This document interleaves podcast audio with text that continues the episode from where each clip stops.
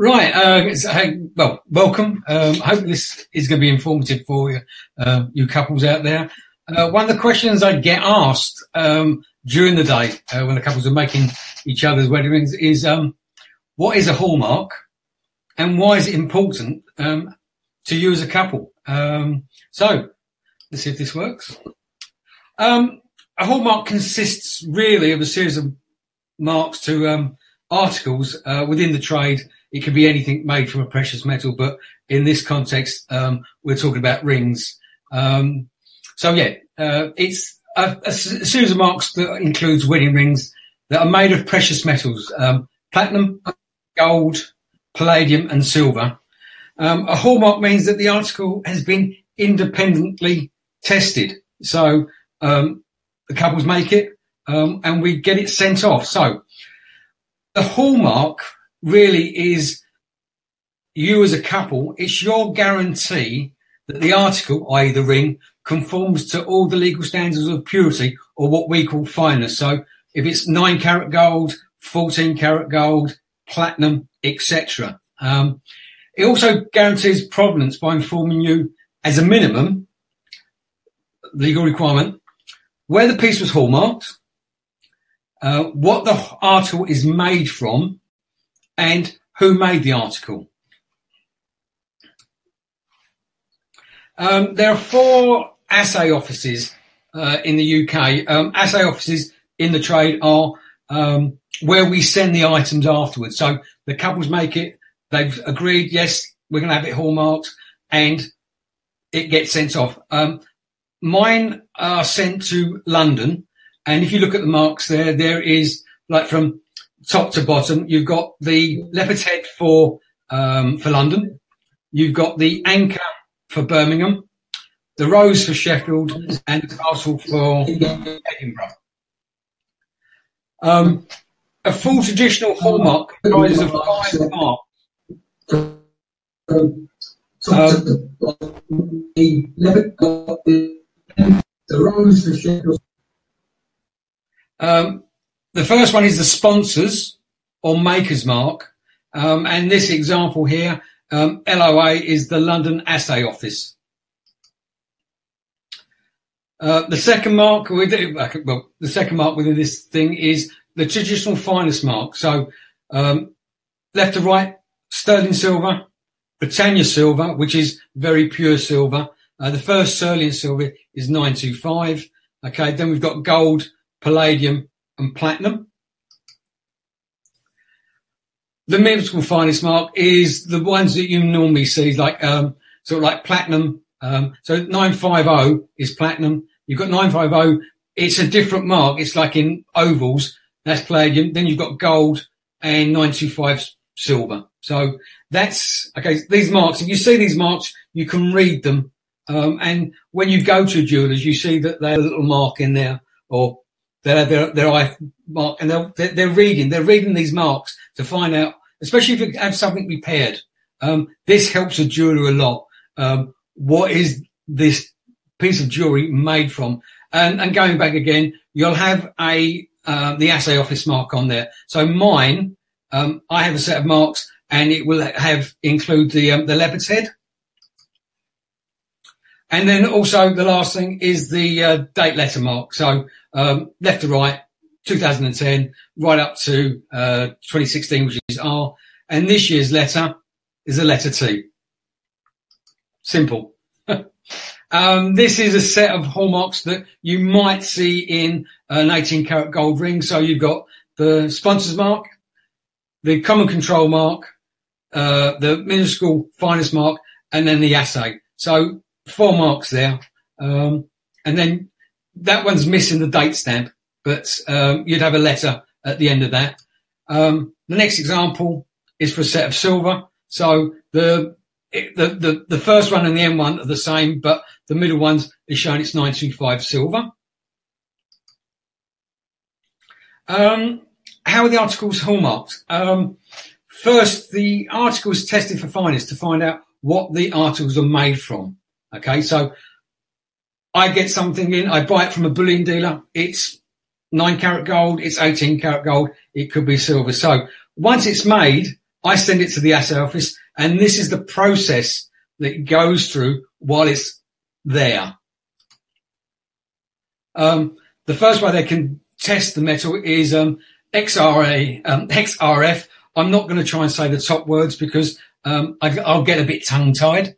Um, but it's, it's, it's like a ray gun. Um, you can actually get handheld ones. These programs you see on um, TV where they go and dig out gold from some sort of like buried treasure, they can actually test it with a handheld one. So um, they use this the majority because it's very, very quick, um, 30 seconds, and the amount of items that are hallmarked runs into sort of like hundreds of thousands each year, and that's each each um, assay office.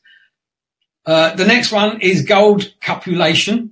Um, it's a 2,000 year old small process. Um, so they, they, they, they, refine it. They, uh, they, they melt it and they test it. Um, and then they get the percentage of, um, the overall gold content. And then the last one is, this is my favorite, um, touch testing. Um, it dates back from 500 BC. Um, there's a touchstone um, so the item is lightly rubbed on the touchstone and it leaves a, just a thin layer, a very, like just a smear of gold. Um, they use chemicals and then from that reaction, it gives an initial indication of the fineness, um, and that's how it's determined. And this is the origin of the phrase coming up to scratch. And there are some old, um, oil paintings and you can see sometimes within that, you can tell the guy's trade because there's a touchstone within um, the, the actual portrait. So that's how they test. Um, there are three ways of actually striking, striking the mark.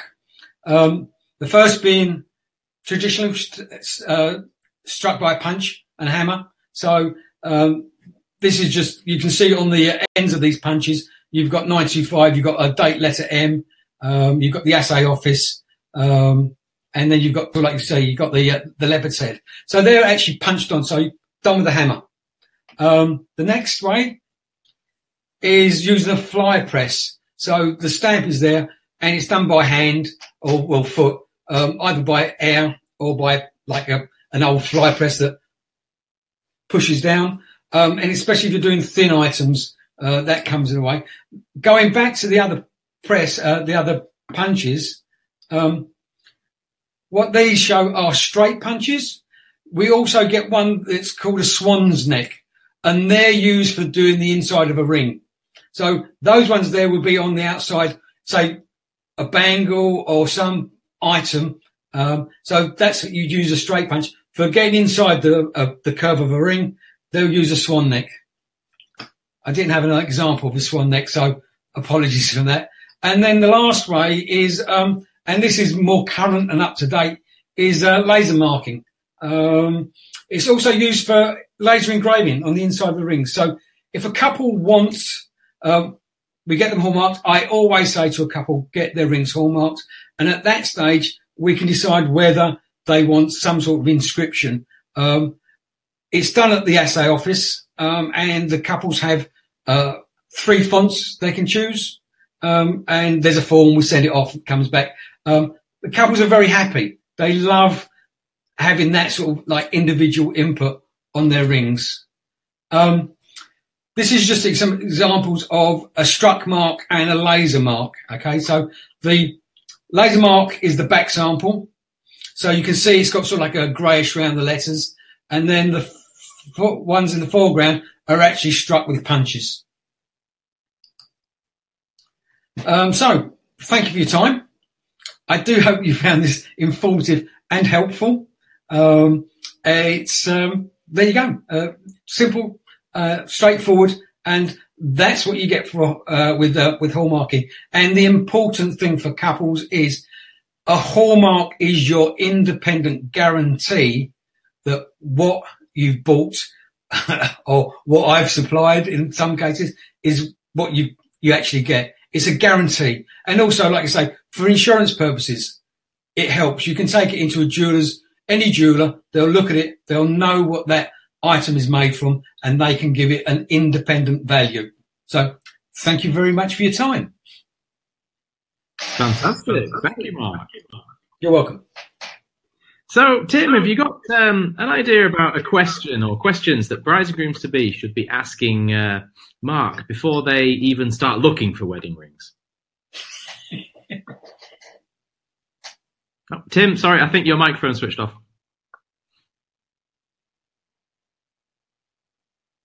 Thank you. Can you hear me now? Yeah, brilliant. I can.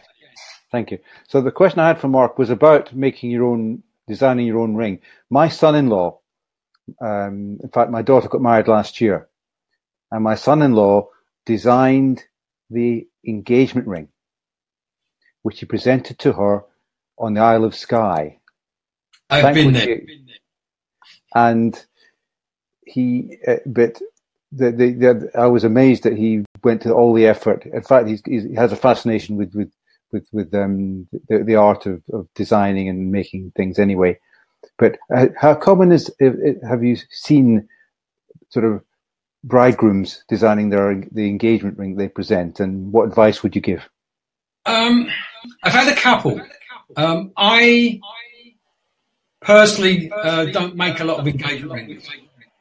Uh, I normally get to meet the couple after they've got engaged. So, um, but yes, um, I have met some guys who want to in, do their engagement ring for their for their partner. Um, it's very difficult uh, because of um, the stones. It's purchasing the right stone. Okay, the size. Uh, engagement rings isn't a straightforward process. Um, designing is fine, um, but I would always suggest that um, if couples are looking to have something individual, go to um, an independent maker.